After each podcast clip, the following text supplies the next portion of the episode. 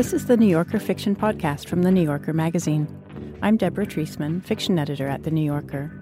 Each month, we invite a writer to choose a story from the magazine's archives to read and discuss.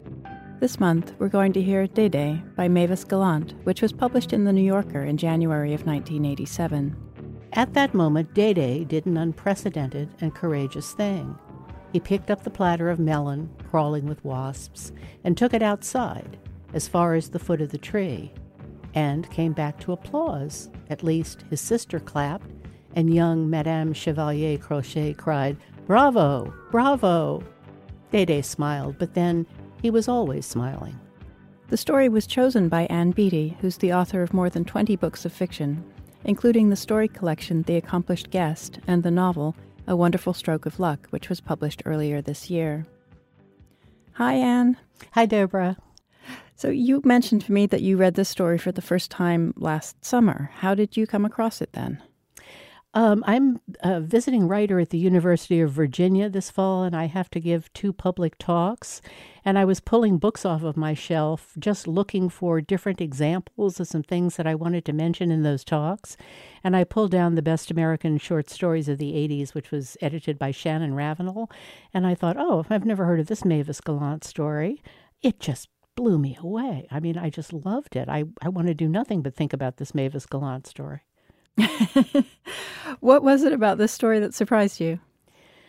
Well, I could answer that in a lot of ways, I think, but the way that she moves through time, you know, I think that the liberty she takes with those leaps and it's happening all over the place. I mean, she she works like a dragonfly or something. She's really amazing.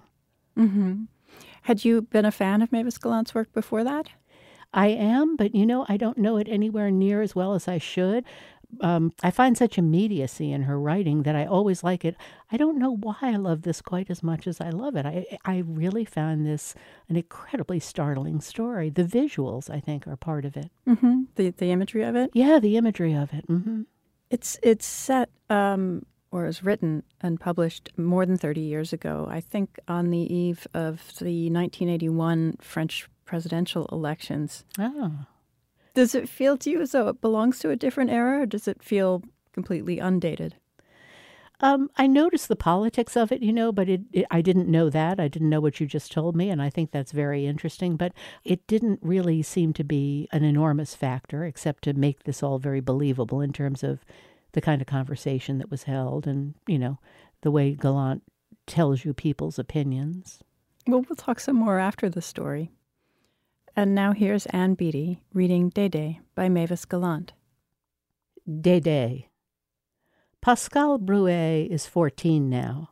He used to attend a lycée, but after his parents found out about the dealers in the street outside the gates, they changed him to a private school. Here, the situation is about the same, but he hasn't said so. He does not want to be removed again, this time perhaps to a boarding establishment away from Paris, with nothing decent to eat and lights out at ten. He would not describe himself as contriving or secretive. He tries to avoid drawing attention to the responsibility clause in the treaty that governs peace between generations. Like his father, the magistrate, he will offer neutrality before launching into dissent. I'm ready to admit, he will begin, or I don't want to take over the whole conversation. Sometimes the sentence comes to nothing. Like his father, he lets his eyelids droop, tries to speak lightly and slowly. The magistrate is famous for fading out of a discussion by slow degrees. At one time, he was said to be the youngest magistrate ever to fall asleep in court. He would black out when he thought he wasn't needed and snap to just as the case turned around. Apparently, he never missed a turning. He has described his own mind to Pascal. It is like a superlatively smooth car with an invisible driver in control. The driver is the magistrate's unconscious will. To Pascal, a mind is a door, ajar or shut. His grades are good, but this side of brilliant. He has a natural gift, a precise, perfectly etched memory. How will he use it? He thinks he could as easily become an actor as a lawyer. When he tells his parents so, they seem not to mind. He could turn into an actor manager with a private theater of his own, or the director of one of the great national theaters, commissioning new work, refurbishing the classics, settling questions at issue with a word or two. The Bruets are tolerant parents, ready for anything. They met for the first time in May of 1968, a few yards away from a barricade of burning cars.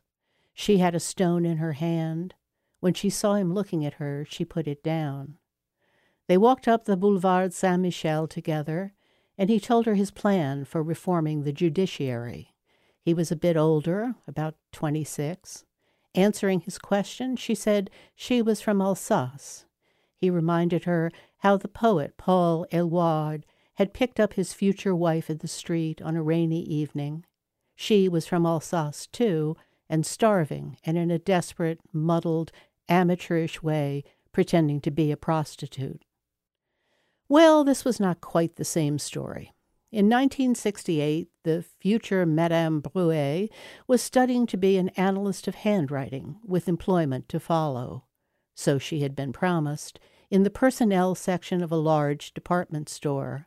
In the meantime, she was staying with a Protestant Reformed church pastor and his family in Rue Fustel de Coulanges. She had been on her way home to dinner when she stopped to pick up the stone. She had a mother in Alsace and a little brother, Amedee, Dede. Sylvia and I have known both sides of the barricades, the magistrate likes to say now. What he means is that they cannot be crowded into a political corner. The stone in the hand has made her a rebel, at least in his recollections. She never looks at a newspaper because of her reputation for being against absolutely everything. So he says, but perhaps it isn't exact. She looks at the pages marked Culture to see what is on at the galleries. He reads three morning papers at breakfast, and, if he has time, last evening's Le Monde. Reading, he narrows his eyes. Sometimes he looks as though everything he thinks and believes had been translated into a foreign language and, suddenly, back again. When Pascal was about nine, his father said, What do you suppose you will do one day? They were at breakfast. Pascal's uncle Amedee was there. Like everyone else, Pascal called him Dede. Pascal looked across at him and said, I want to be a bachelor like Dede. His mother moaned, Oh, no, and covered her face. The magistrate waited until she had recovered before speaking. She looked up, smiling, a bit embarrassed. Then he explained, slowly and carefully, that Dede was too young to be considered a bachelor. He was a student, a youth. A student, a student, he repeated, thinking perhaps that if he kept saying it, Dede would study hard. Dede had a button of a nose that looked ridiculous on someone so tall, and a mass of curly fair hair. Because of the hair, the magistrate could not take him seriously. His private name for Dede was Harpo. That period of Pascal's life, nine rounding to ten, was also the autumn before an important election year. The elections were five months off, but already people argued over dinner and Sunday lunch. One Sunday in October, the table was attacked by wasps, drawn in from the garden by a dish of sliced melon, the last of the season, particularly fragrant and sweet. The French doors to the garden stood open. Sunlight entered and struck through the wine decanters and dissolved in the waxed tabletop in pale red and gold. From his place, Pascal could see the enclosed garden, the apartment blocks behind it, a golden poplar tree, and the wicker chairs where the guests earlier had sat with their drinks. There were two couples, the Turbins, older than Pascal's parents, and the Chevalier Crochets, who had not been married long. Madame Chevalier Crochet attended an art history course with Pascal's mother on Thursday afternoons. They had never been here before and were astonished to discover a secret garden in Paris with chairs, grass, a garden rake, a tree. Just as their expression of amazement was starting to run thin and patches of silence appeared, Abelarda, newly come from Cadiz, appeared at the door and called them to lunch. She said, It's ready, though that was not what Madame Bruet had asked her to say, at least, not that way. The guests got up without haste. They were probably as hungry as Pascal, but didn't want to show. Abelarda went on standing, staring at the topmost leaves of the poplar, trying to remember what she ought to have said. A few minutes later, just as they were starting to eat their melon, wasps came thudding against the table like pebbles thrown. The adults froze, as though someone had drawn a gun. Pascal knew that sitting still was a good way to be stung. If you waved your napkin, shouted orders, the wasp might fly away. But he was not expected to give instructions. He was here, with adults, to discover how conversation is put together, how to sound interesting without being forward, amusing without seeming familiar. At that moment, Dede did an unprecedented and courageous thing. He picked up the platter of melon, crawling with wasps, and took it outside, as far as the foot of the tree, and came back to applause. At least his sister clapped, and young Madame Chevalier Crochet cried, Bravo! Bravo! Dede smiled, but then he was always smiling. His sister wished he wouldn't. The smile gave his brother in law another reason for calling him Harpo. Sitting down, he seemed to become entwined with his chair. He was too tall ever to be comfortable. He needed larger chairs, tables that were both higher and wider, so that he would not bump his knees or put his feet on the shoes of the lady sitting opposite. Pascal's father just said, So, no more melon. It was something he particularly liked, and there might be none now until next summer. If Dede had asked his opinion instead of jumping up so impulsively, he might have said, Just leave it, and taken a chance on getting stung. Well, no more for anyone. The guests sat a little straighter, waiting for the next course beef, veal, or mutton, or the possibility of duck. Pascal's mother asked him to shut the French doors. He did not expect another wasp invasion, but there might be strays. Madame Chevalier Crochet remarked that Pascal was tall for his age, then asked what his age was. He is almost ten, said Madame Bruet, looking at her son with some wonder. I can hardly believe it. I don't understand time.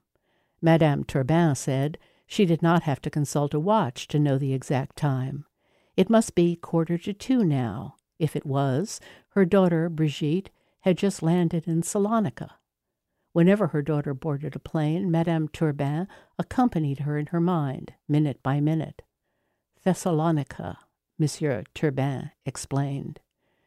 The Chevalier Crochets had spent their honeymoon in Sicily. If they had it to do over again, they said, they would change their minds and go to Greece. Madame Bruet said they would find it very different from Sicily. Her mind was on something else entirely Abelarda.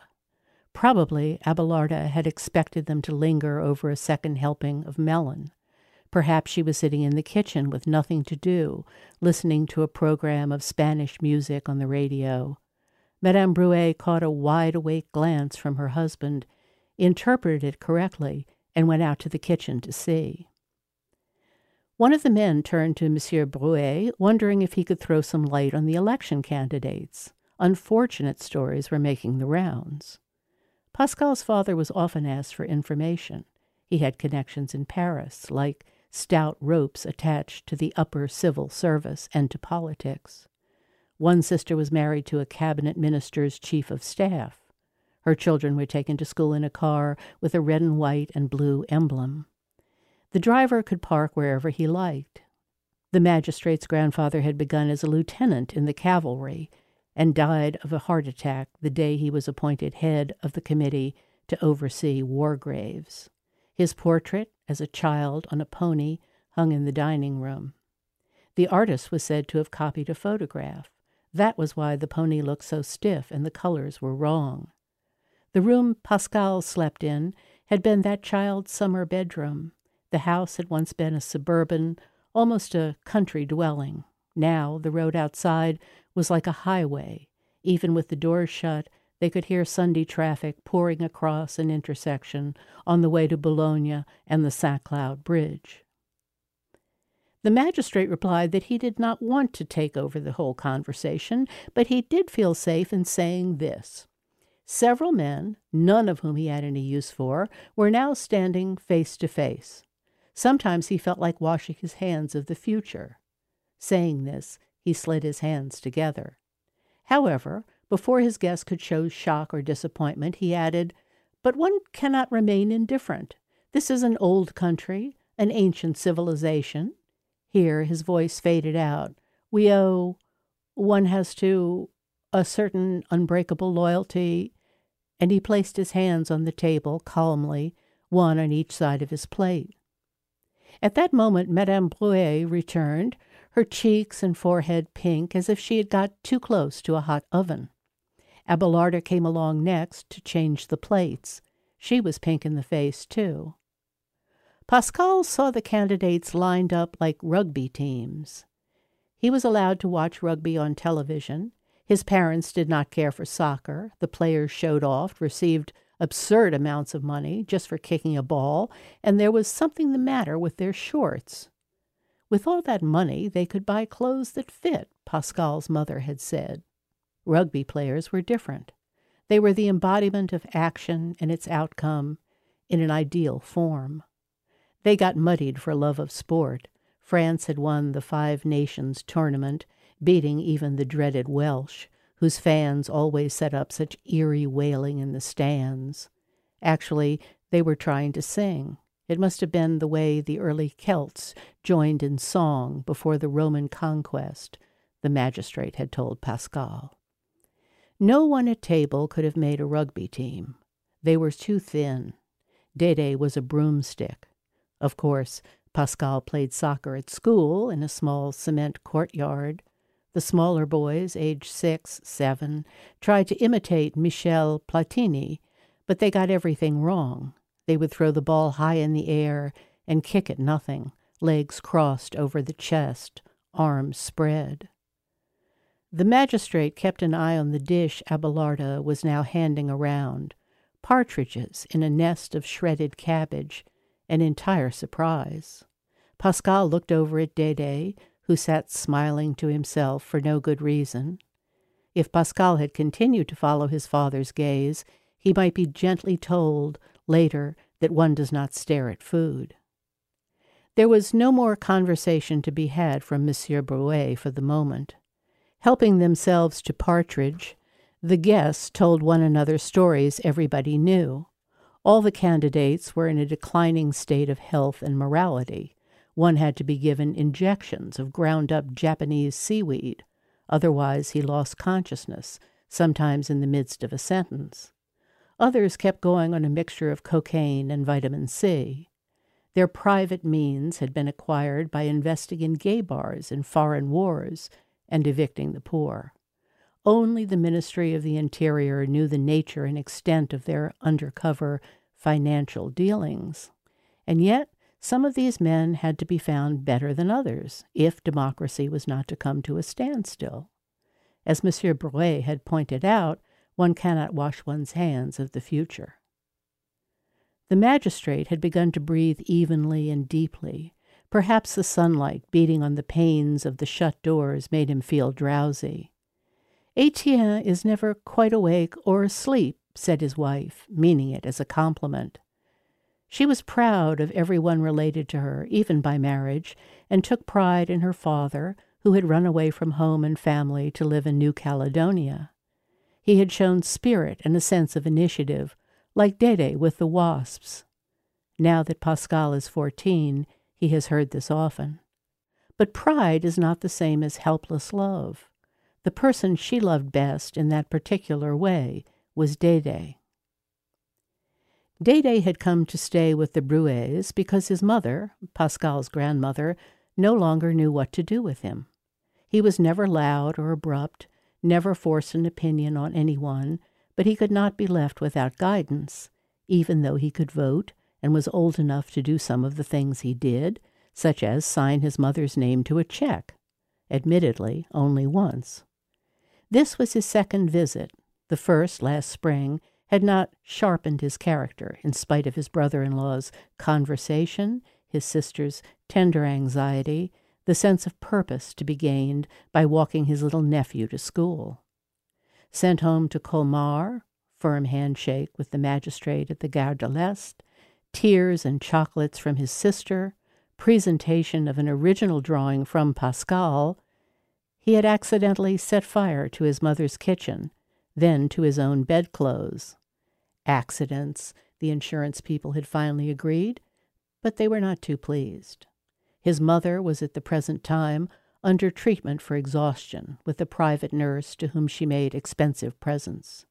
She had about as much money sense as Harpo, the magistrate said.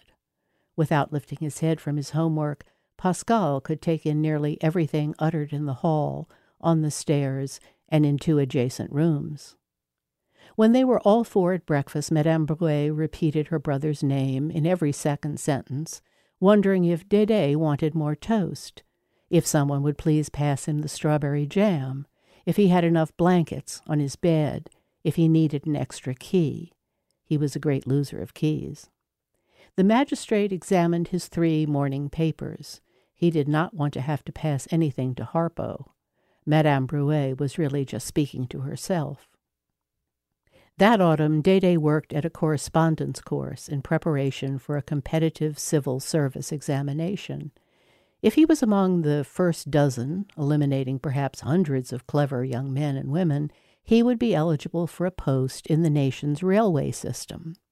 His work would be indoors, of course. No one expected him to be out in all weathers, trudging alongside the tracks looking for something to repair. Great artists, leaders of honor and reputation, had got their start at a desk in a railway office. Pascal's mother, whenever she said this, had to pause as she searched her mind for their names. The railway had always been a seedbed of outstanding careers, she would continue. She would then point out to Dede that their father had been a supervisor of public works. After breakfast, Dede wound a long scarf around his neck and walked Pascal to school. He had invented an apartment with movable walls. Everything one needed could be got within reach by pulling a few levers or pressing a button. You could spend your life in the middle of a room without having to stir. He and Pascal refined the invention. That was what they talked about on the way to Pascal's school. Then Dede came home and studied until lunchtime. In the afternoon, he drew new designs of his idea. Perhaps he was lonely. The doctor, looking after his mother, had asked him not to call or write for the moment. Pascal's mother believed Dede needed a woman friend, even though he was not ready to get married. Pascal heard her say, Art and science, architecture, culture, these were the factors that could change Dede's life and to which he would find access through the right kind of woman. Madame Bruet had someone in mind, Mademoiselle Turbin, who held a position of some responsibility in a travel agency. She was often sent abroad to rescue visitors or check their complaints. Today's lunch had been planned around her, but at the last minute she had been called to Greece, where a tourist bitten by a dog had received an emergency specific for rabies and believed the Greeks were trying to kill him. Her parents had come, nevertheless. It was a privilege to meet the magistrate and to visit a rare old house, one of the last of its kind still in private hands. Before lunch, Madame Turbin had asked to be shown around. Madame Bruet conducted a tour for the women, taking care not to open the door to Dede's room. There had been a fire in a wastepaper basket only a few hours before, and everything in there was charred or singed or soaked. At lunch, breaking out of politics, Monsieur Turbin described the treatment the tourists in Salonika had most probably received. It was the same the world over and incurred the use of a long needle. He held out his knife to show the approximate length. Stop! cried Madame Chevalier Crochet. She put her napkin over her nose and mouth. All they could see was her wild eyes. Everyone stopped eating, forks suspended, all but the magistrate who was pushing aside shreds of cabbage to get at the last of the partridge. Monsieur Chevalier Crochet explained that his wife was afraid of needles. He could not account for it. He had not known her as a child. It seemed to be a singular fear, one that set her apart. Meantime, his wife closed her eyes, opened them, though not as wide as before, placed her napkin neatly across her lap, and swallowed a piece of bread. Monsieur Turbin said he was sorry. He had taken it for granted that any compatriot of the great Louis Pasteur must have seen a needle or two. Needles were only a means to an end. Madame Bruet glanced at her husband, pleading for help, but he had just put a bite of food into his mouth. He was always last to be served when there were guests, and everything got to him cold. That was probably why he ate in such a hurry. He shrugged, meaning change the subject. Pascal, she said, turning to him. At last she thought of something to say. Do you remember Mademoiselle Turbin, Charlotte Turbin? Brigitte, said Pascal. I'm sure you remember, she said, not listening at all, in the travel agency on Rue Caumartin. She gave me the Corrida poster, said Pascal, wondering how this had slipped her mind. We went to see her, you and I, the time we wanted to go to Egypt. Now do you remember? We never went to Egypt. No, Papa couldn't get away just then, so we finally went back to Deauville, where Papa has so many cousins. So you do remember Mademoiselle Turbin with the pretty auburn hair. Chestnut, said the two Turbins together. My sister, said Dede all of a sudden, indicating her with his left hand, the right clutching a wine glass. Before she got married, my mother told me the story, whatever it was, engulfed him in laughter. A dog tried to bite her, he managed to say. You can tell us about it another time, said his sister. He continued to laugh softly, just to himself, while Abelarda changed the plates again. The magistrate examined his clean new plate. No immediate surprises. Salad, another plate, cheese, a dessert plate. His wife had given up on Mademoiselle Turbin. Really, it was his turn now, her silence said. I may have mentioned this before, said the magistrate, and I would not wish to keep saying the same things over and over. But I wonder if you agree that the pivot of French politics today is no longer in France. The Middle East, said Monsieur Turbin, nodding his head. Washington, said Monsieur Chevalier Crochet. Washington calls Paris every morning and says, Do this, do that. The Middle East and the Soviet Union, said Monsieur Turbin. There, said Monsieur Bruet, we are all in agreement. Many of the magistrate's relatives and friends thought he should be closer to government, to power. But his wife wanted him to stay where he was and get his pension. After he retired, when Pascal was grown, they would visit Tibet and the north of China, and winter in Kashmir. You know, this morning, said Dede, getting on with something that was on his mind, Another time, said his sister. Never mind about this morning. It is all forgotten. Etienne is speaking now. This morning. The guests had no idea, couldn't begin to imagine what had taken place here in the dining room at this very table. Dede had announced, overjoyed, I've got my degree, for Dede was taking a correspondence course that could not lead to a degree of any kind. It must have been just his way of trying to stop studying so that he could go home. Degree, the magistrate folded yesterday's Le Monde carefully before putting it down. What do you mean, degree? Pascal's mother got up to make fresh coffee. I'm glad to hear it, Dede, she said. A degree in what? said the magistrate. Dede shrugged as if no one had bothered to tell him. It came just the other day, he said. I've got my degree, and now I can go home. Is there something you could show us? There was just a letter, and I lost it, said Dede. A real diploma costs two thousand francs. I don't know where I'd find the money. The magistrate did not seem to disbelieve. That was because of his training. But then he said, You began your course about a month ago? I had been thinking about it for a long time, said Dede. And now they have awarded you a degree. You are perfectly right. It's time you went home. You can take the train tonight. I'll call your mother. Pascal's mother returned, carrying a large white coffee pot. I wonder where your first job will be, she said. Why were she and her brother so remote from things as they are? Perhaps because of their mother, the grandmother in Colmar. Once she had taken Pascal by the chin and tried to force him to look her in the eye. She had done it to her children. Pascal knows now that you cannot have your chin held in a vise and undividedly meet a blue stare. Somewhere at the back of the mind is a second self with eyes tight shut. Dede and his sister could seem to meet any glance, even the magistrate's when he was being most nearly wide awake. They seemed to be listening, but the person he thought he was talking to, trying to reach the heart of, was deaf and blind.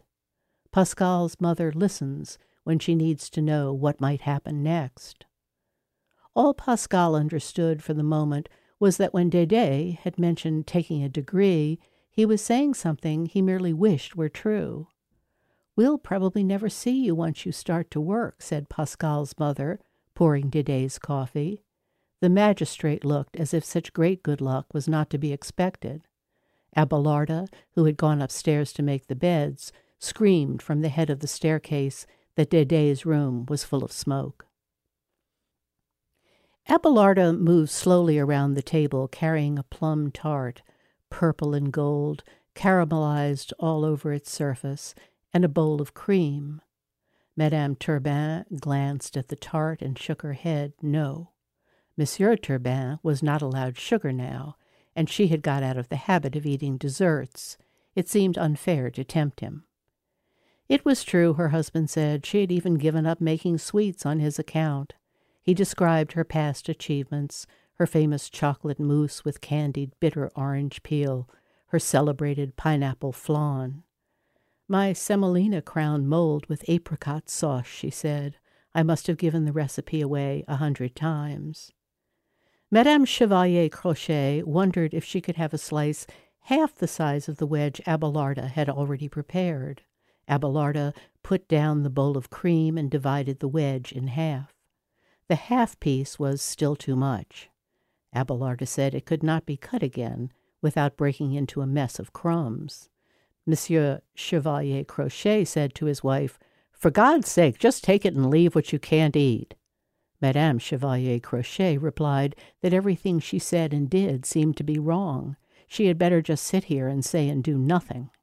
Abelarda, crooning encouragement, pushed onto her plate a fragment of pastry and one plum. No cream, she said, too late. Madame Brouet looked at the portrait of her husband's grandfather, then at her son, perhaps seeking a likeness. Sophie Chevalier Crochet had seemed lively and intelligent at their history of art class. Madame Brouet had never met the husband before and was unlikely ever to lay eyes on him again. She accepted large portions of tart and cream to set an example in case the other two ladies had inhibited the men. Monsieur Turbin, after having made certain that no extra sugar had been stirred into the cream, took more cream than tart. His wife, watching him closely, sipped water over her empty plate. It's only fruit, he said. The magistrate helped himself to all the crumbs and fragments of burnt sugar on the dish. He rattled the spoon in the bowl of cream, scraping the sides. There was nearly none left. It was the fault of Monsieur Chevalier Crochet, who had gone on filling his plate as though in a dream until Abelarda moved the bowl away. The guests finished drinking their coffee at half past four and left at a quarter to five. When they had gone, Madame Brouet lay down, not on a couch or a settee, but on the living room floor. She stared at the ceiling and told Pascal to leave her alone. Abelarda, Dede, and the magistrate were up in Dede's room. Abelarda helped him pack. Late that night, the magistrate drove him to the Gare de l'Est. Dede came back to Paris about a year ago. He is said to be different now. He has a part time job with a television polling service. Every day he is given a list of telephone numbers in the Paris area, and he calls them to see what people were watching the night before and which program they wish they had watched instead. His mother has bought him a one room place overlooking Parc de Montsouris. The Bruets have never tried to get in touch with him or invited him to a meal. Dédé's Paris, unknown, foreign almost, lies at an unmapped distance from Pascal's house. One night not long ago, when all three were having dinner, Pascal said, What if Dédé just came to the door? He meant the front door, of course, but his parents glanced at the glass doors and the lamps reflected in the dark panes, so that night was screened from sight. Pascal imagined Dédé standing outside, watching and smiling with that great mop of hair. He is almost as tall as Dédé now. Perhaps his father had not really taken notice of his height. It came about so gradually. But when Pascal got up to draw a curtain across the doors that night at dinner, his father looked at him as if he were suddenly setting a value on the kind of man he might become. It was a steady look, neither hot nor cold. For a moment Pascal said to himself, He will never fall asleep again. As for his mother, she sat smiling and dreaming, still hoping for some reason to start loving Dédé once more. That was Ann Beattie reading Dédé by Mavis Gallant. The story was published in The New Yorker in January of 1987 and was included in Gallant's collection Across the Bridge, which was published by Random House in 1993. Hi, I'm Deborah Treisman, fiction editor of The New Yorker. Each week on the Writer's Voice podcast, New Yorker fiction writers read their newly published stories from the magazine. You can hear from authors like Colson Whitehead, Turner nudged Elwood, who had a look of horror on his face. They saw it. Griff wasn't going down. He was going to go for it, no matter what happened after. Or Joy Williams. Her father was silent. Slowly, he passed his hand over his hair. This usually meant that he was traveling to a place immune to her presence, a place that indeed contradicted her presence. She might as well go to lunch. Listen to new stories or dive into our archive of great fiction. You can find the work of your favorite fiction writers and discover new ones. Listen and follow The Writer's Voice wherever you get your podcasts.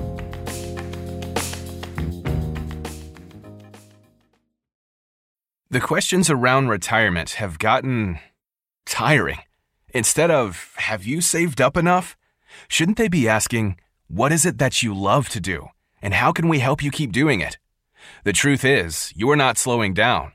So your retirement plan should be more of an action plan, a hiking plan, a music plan, a sailing plan. The point is, whatever you're passionate about, we can help make sure you never stop. At Lincoln Financial, we have the products to help protect and grow your financial future so you can keep doing more of what you love. Make your pastimes last a lifetime at lincolnfinancial.com slash action plan. Lincoln Financial Group, marketing name for Lincoln National Corporation and its insurance companies and broker slash dealer affiliate Lincoln Financial Distributors Inc., copyright 2024, Lincoln National Corporation. So, Ann, we begin the story with this long description of the ways in which Pascal's like his father, you know, how he wants to be neutral and not offer dissent and let his eyelids droop and speak slowly and so on. yeah. And, and he seems different from his father only in that he has this, you know, precise, perfect memory and he might rather be an actor than a lawyer. Why do you think we get all of that detail about Pascal, about his resemblance to the magistrate, when most of it isn't really at play in the story? Well, I think the vulnerability of being uh, an adolescent, you know, a young boy in the context of this story.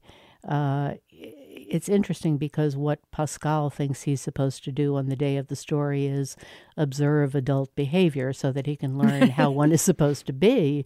And of course, none of us would want to observe this behavior and think that this was how we were supposed to be. So, in a way, I think, you know, uh, Gallant just makes a bold move at the beginning. She focuses very much on Pascal, but almost immediately manages to contextualize him in a much more complicated uh, context in which you know, we slowly get filled in also on the background of the parents, the implied difference between the parents, and then, of course, that most startling of all revelation that really he looks a lot like Harpo. He looks a little, you know, he looks quite a lot like Uncle Dede. And, you know, un- Uncle Dede is fidgeting around. He's too tall for his chair. He's wrapping his legs around the chair. It, that seems Pascal like. And similarly, of course, what Pascal does seems Dede like. And so it, it, it could have been a more predictable story, of course, had the most important force, Dede, never been in it. Yeah, and as you mentioned, we get this this chronological framing. So we start the story in a kind of present tense where Pascal is 14 and we end the story you know, when he's a, a teenager again. Mm-hmm. And in between, we, we have a flashback five, four or five years. Yes. That's pretty radical. Yeah. So why why do you think we have that frame? I mean, the action of the story all takes place in this flashback. Well, my guess about that would be that in a way, it's kind of a miscue to the reader in a way that ultimately seems beneficial to the story. It's kind of like um, an indeterminate amount of time passes, and that she would be kind of loosey goosey with how she moves around and directs our attention to things in a way sort of parallels the way that we all feel. Where did that time go? How did that happen? You know, Gallant just thinks, boy, time is on a trajectory, and why should I pretend we can control it when really, retrospectively, it was nothing but gaps, you know? Let's talk about the wasps. Mm-hmm. What, what do you think? You know, we, we have this contrast between these sort of conventional frozen people at the table who are completely powerless to act, and, and Dede, who's sort of acts without thinking and saves the day, or maybe doesn't because mm-hmm. he's taken the magistrate's favorite appetizer. Mm-hmm. Um, do you think we're supposed to read Dede's act as an act of bravery or an act of stupidity? Um, it's hard to judge someone when you are convinced, as I was at least when I was reading, that they're just acting spontaneously. It seems to be kind of sidestepping or having to do that. So it becomes more complicated in a way. The wasps are just inherently so frightening to the reader, you know, that you think there's going to be a crisis that's going to be directly involved with these wasps, that certainly somebody's going to get stung, et cetera, et cetera. But things don't turn out as one might predict. And that seems to pertain to the larger story itself because no no one would have imagined that this this was where and how the story was going to end at the end, you know. Yeah. I can't always tell in the course of the story what we're supposed to think, what Gallant thinks is going on with Dede. Is he just eccentric? Is he completely delusional? Is he mentally ill? Or is he just kind of a hapless kid who doesn't quite know what he's doing? I agree with you. I I wouldn't know, you know, an easy label to put on him either. And I think even within whatever he's functioning as, he's an oddball, right? Mm-hmm. I mean, mm-hmm. it, you kind of like it that the that the magistrate nicks, nicknames him Harpo because that brings in the whole idea of slapstick comedy and all that kind of stuff that isn't inappropriate. What I couldn't fit into the story as well as I would like to, though, is the the setting things on fire. And we're never there in the moment when he does it, so we don't really know. Um, it, it's almost as like he's just sort of the incarnation of chaos, which is the last thing the magistrate and his wife want in their orderly world. And yet there he is. And yet there he is. And, and he seems drawn to danger, you know. He yes. dives in with the wasps. So maybe he's just fascinated by fire. We never see anything from his perspective. We only see how other people react to him. Yeah. Yeah, very hard to do to create a character in which the character doesn't just seem, you know, to be moved by marionette strings or something like that when that's true. But I do think even when he bursts out with a little bit of a fragment and he's trying to tell what he thinks is a funny story, you know, and then a dog bit her, I mean, you just feel for everyone concerned, you know, when people do that you don't know where to look and you don't know quite what to say. But there he is. He's existing emotionally, certainly, in his own reality, but it kind of finds its parallel for different reasons in the young boy who's still being formed. You know, your family is what your family is when you're that age. They may embarrass you, whatever, you know, however kids of that age want to characterize it, but you're part of that unit. And so the only freedom from that really is Dede. Yeah. And and in a sense, Dede is not so unlike uh, his sister, Madame Bruet. She Mm-hmm. and, and she even she ends the story kind of sitting smiling to herself in the way that that Dede used to do. So you Mhm. wonder you wonder a little what is happening in in her mind too. You know, she seems very. Um, she's gone into this very conventional marriage, but in fact, the way she met her husband was she was walking home and sort of aimlessly picks up a rock to throw because she's ended up in the middle of a student protest. Yeah, And then he comes along, so she puts it down, and you know, off they go. Um, exactly, exactly. So her motivations are also completely obscure. I agree totally, but I but I think also you always get that kind of push pull or that sort of unspoken agreement with the magistrate and Pascal's mother. You know, they there was something more subversive going on before the moment of the story, but we begin the story when they've arrived at some sort of implicit understanding with one another, and it's kind of a sealed system, you know you see you see like the, the the aftershock of something i guess is what you see here rather than any of the moments that other writers would think was their most sensational material and dramatize it Right. It's all it's all in the past. It's all off stage. yeah And in a way, she gives us the end first. The first jump back in time is to the magistrate asking Pascal what he wants to be one day, what he wants to do one day. mm-hmm. And it's clear that he has to make a choice between his father's way and his mother and Dede. And of course, he says, I want to be like Dede. and they're all going, Oh my God, no, no, no, no. Um, and then by the time he's 14, he's become, you know, the spitting image of his father in, ma- in many ways. So he made that choice.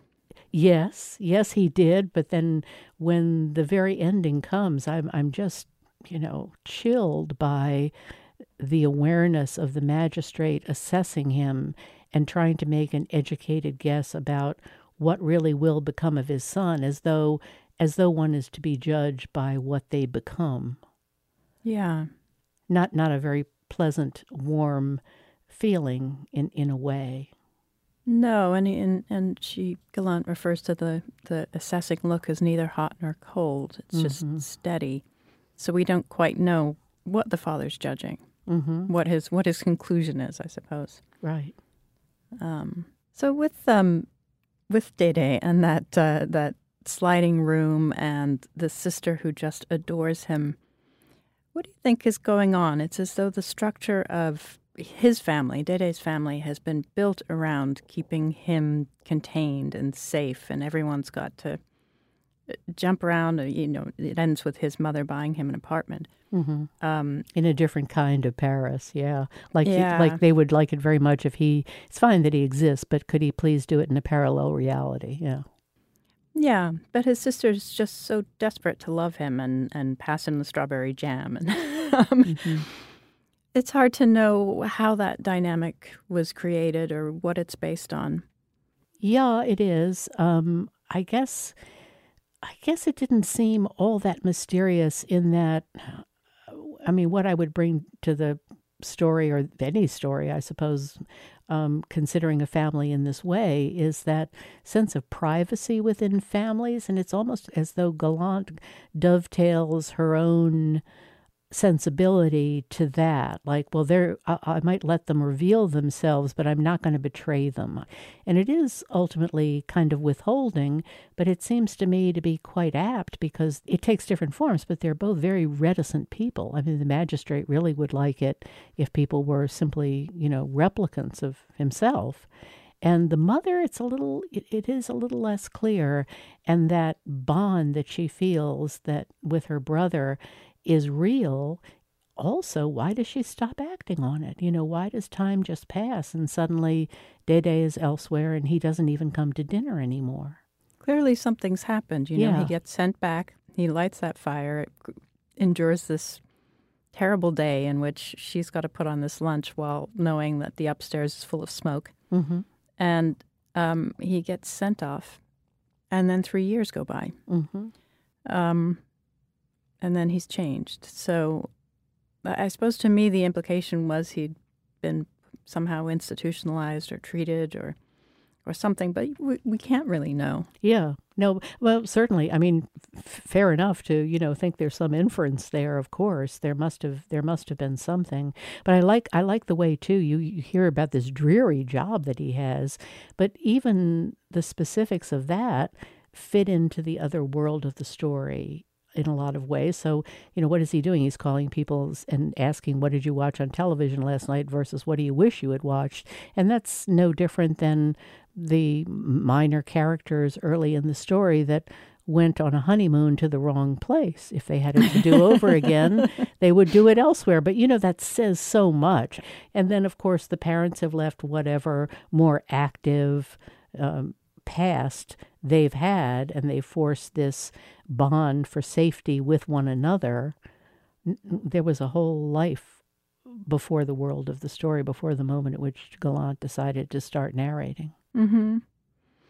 The one, the one hint we get about um, uh, Madame Bruet and, and Dédé's childhood is this uh, vision Pascal has of, of their mother, his grandmother, Mm-hmm. getting your chin in a vice grip and Mhm. making you look her in the eye. And and at that point, he says, "There's no way not to then have some secret hidden self that's retreating from that."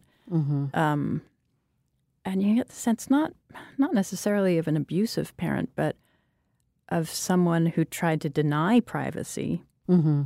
And, Yes, And then these yeah. these poor children had to sort of create it in a in a kind of dream world. Yes, that's very well. Yeah, it is a kind of dream world, isn't it? I hadn't thought about that. But you can see also the proclivity to turn inward if you were, in effect, tortured in that way, right? Yeah. I mean, that's, and that is kind of eloquently written eh, that, yeah, you can make somebody look right in the eye, but there's another person inside you and you you can't get to the soul of that person you can only you can only technically engage them you can't you can't do more than that yeah. That that person was is not meeting your gaze. that's exactly right yeah Yeah. creepy. And it is- creepy. it really is. I mean, and it just seems to me to be, you know, you've always got these things like the wasp might bite, the mother might go even farther and, you know, really beat these children or something like that. So there's always a sense that you're not sure that we're even going to play within the confines of the story. And the story, it seems to me, has something to do with, in effect, a false sense of security. You know, trying to keep the world at bay, but I mean, there might be the wasps, and Dede might not be there. And in any other story, the wasps would have been brought there to bite. You know, it's that. That's what I love about Mavis Gallant that she she knows the moves, she knows literarily what others would do, and she just doesn't go near it. Mm-hmm. Yeah. And and we, in a sense, get two slightly conflicting possible endings for Pascal or possible futures for Pascal because we know at the beginning that he's just like his dad, and at the end we know that uh, he's actually quite like Dede, Mm-hmm. physically at least, and there's no way of knowing That's the right. future. That's right. Yeah. There's that uh, sense that right in the first paragraph that he's dissembling a little.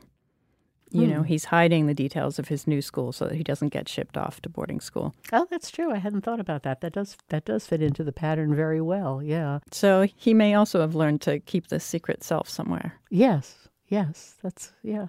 Yeah. I don't want to think about this this this interminable awful lunch which never ends and the poor magistrate never gets enough food because he's served last.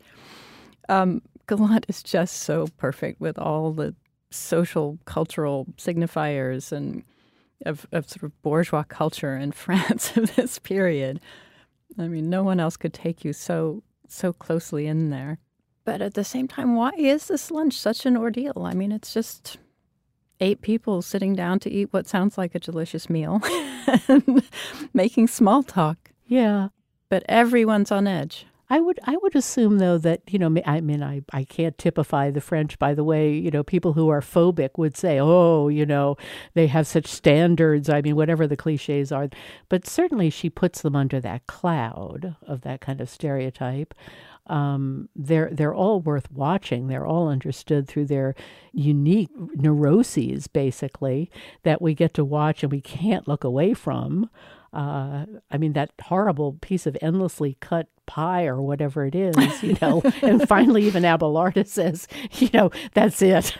I mean, what yeah. do you want me to do? Ruin it totally and make it only crumbs? But it's as though all of these people, control is the word. I mean, all of these people are working very hard to stay within certain parameters that, that are socially convenient, but it doesn't offer us their inner life except to say that this is a pressure cooker and it can't be, they must be paying some price for acting as they act. And it also just goes on forever. They leave at quarter to five. It was lunch. I forgot that. That's true. yes. That's a very good observation. They do. Uh, kind of went right by me. Yeah. Madame Brouet is promptly on her back on the floor, telling everybody to go away. floor, exactly, exactly. so yes, you're right. So we know she's paid a price.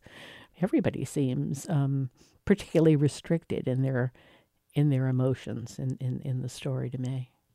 Yeah, you know. and she's exhausted by the tension of having to juggle, you know, her husband's needs and and demands with her intense love for her awkward brother who's going to say the wrong thing, you know. Exactly, exactly. And then we just have to take it on faith that the couple understands the other's, you know, facial expression and even understands what one must do. Like, oh, probably he thinks that Abelarda thinks that we're going to mm-hmm. be longer there, and so maybe I should run to the kitchen. I mean, it becomes pretty labyrinthine. You don't need too many examples of that to say that this is the convention that they've decided on it, I, I, found it very funny, ultimately, extremely funny. Yeah. And of course, yeah. I mean, I, I certainly identify with Abelarda too, you know. And why can't she just say? I mean, there it is too, in that little distilled moment when she says it's ready, and then she thinks, "My God, this is a faux pas. What? But, but what's wrong with it? It is ready." That wasn't, and we yeah, have to say what too. she was told to say. exactly, exactly. you know, she should have announced luncheon is served, or you know, exactly. yeah. Who who do you think uh, Mavis Gallant wants us to feel for in this story? I mean, should it be Madame Brouet, who's bearing the burden of everybody's failures, you know, from Abelarda to her brother to her husband falling asleep at the table? Or mm-hmm. should it be Pascal, who's just kind of a a witness, wide-eyed witness to everything? Or should it be Dede, who's clearly never going to have a degree or mm-hmm a fulfilled life, though that may not be what he wants. Well, you know, when you ask the question that way, it kind of points up for me the visceral feeling that I had in this story, which is one of great loss. You know, like opportunities missed. I don't mean literally, I mean interpersonally. Uh, you know, and Pascal's just kind of, he would be the free mover, except that he's almost like a stand in for the writer. He's almost just there to be the observer. And so I do think it's Pascal's story, but it, there would be no story even for Pascal without Dede. So, of course, you would yeah. call the story Dede. Yeah. And you mentioned earlier that, that, that it was the, the visuals of the story that drew you in the mm-hmm, most. Mm-hmm. Which, what did you mean by that? Well, she works like a camera. I mean, if she wants to go in in close up, she does. If she wants to withdraw, she does. It's uh, she's very daring. And she suggests that we might also imaginatively go to the mind of Abelarda, who's in the kitchen, and then we might go back to the table, and meanwhile, Dede is doing something else. I, I think it's like that that is a kind of controlled chaos within within the story, and it's a different way that the writer is perceiving than the individuals would proceed it it does almost seem like everything's in technicolor sometimes, but then it goes right back to drab. mm-hmm. Mm-hmm. Yeah, it, it's very cinematic, Mhm. and it's it's it's Mavis Gallant holding that camera and kind of whirling around on it on her dolly. hmm hmm But never in a show offy way, you know? I really have no personal acquaintance with people like this. I absolutely believe the reality of this. It almost seems like maybe a lead into a fairy tale gone wrong or something like that. I just think that she she puts the elements there, she deals with them uniquely. She doesn't let the obvious be something that's going to manifest itself in the story and determine the story. But really, these are all, they're kind of, they're not shards, but the story is sort of like confetti that's been tossed up. And if not for that question by the boy at the end, I, I don't know that it would be the same story. In other words, everything that he calculated was going to be salvation to him all the subjugating, all the denial, all the complicity, all that kind of stuff, that too can be taken away from you, which is really a kind of horrific and revelatory notion. Yeah, taken away, but the result is Pascal is perhaps someone he wants to be. hmm But the mother becomes very ambiguous at the end, doesn't she? Yeah, I mean, yeah. that, that her real love is Dede. And then Yeah. suddenly he isn't? You know, wow. and she's she's hoping for a reason to make him that again. Yeah. Well, thank you so much, Ann. It was a pleasure. Mavis Gallant, who died in 2014, was the author of two novels and more than a dozen story collections, including The Muslim Wife and From the 15th District. She was a winner of the Governor General's Award in Canada, where she was from, as well as the Rea Award for the short story and the PEN Nabokov Award. She published 116 stories in The New Yorker between 1951 and 1995. Ann Beattie has published 11 story collections and nine novels, including Mrs. Nixon and this year's A Wonderful Stroke of Luck. She was also a winner of the Rea Award for the short story and for the PEN/Malamud Award. She's been publishing fiction in The New Yorker since 1974. You can download 150 previous episodes of the New Yorker Fiction Podcast, including ones in which Karen Russell, Antonya Nelson, and Margaret Atwood read other stories by Mavis Gallant, or subscribe to the podcast for free in the Apple Podcast section of the iTunes Store. On the Writer's Voice podcast, you can hear short stories from the magazine read by their authors. You can find the Writer's Voice and other New Yorker podcasts on your podcast app. Tell us what you thought of this program on our Facebook page, or rate and review us in Apple Podcasts on iTunes. The New Yorker Fiction Podcast is produced by Michelle Moses. I'm Deborah Treisman. Thanks for listening.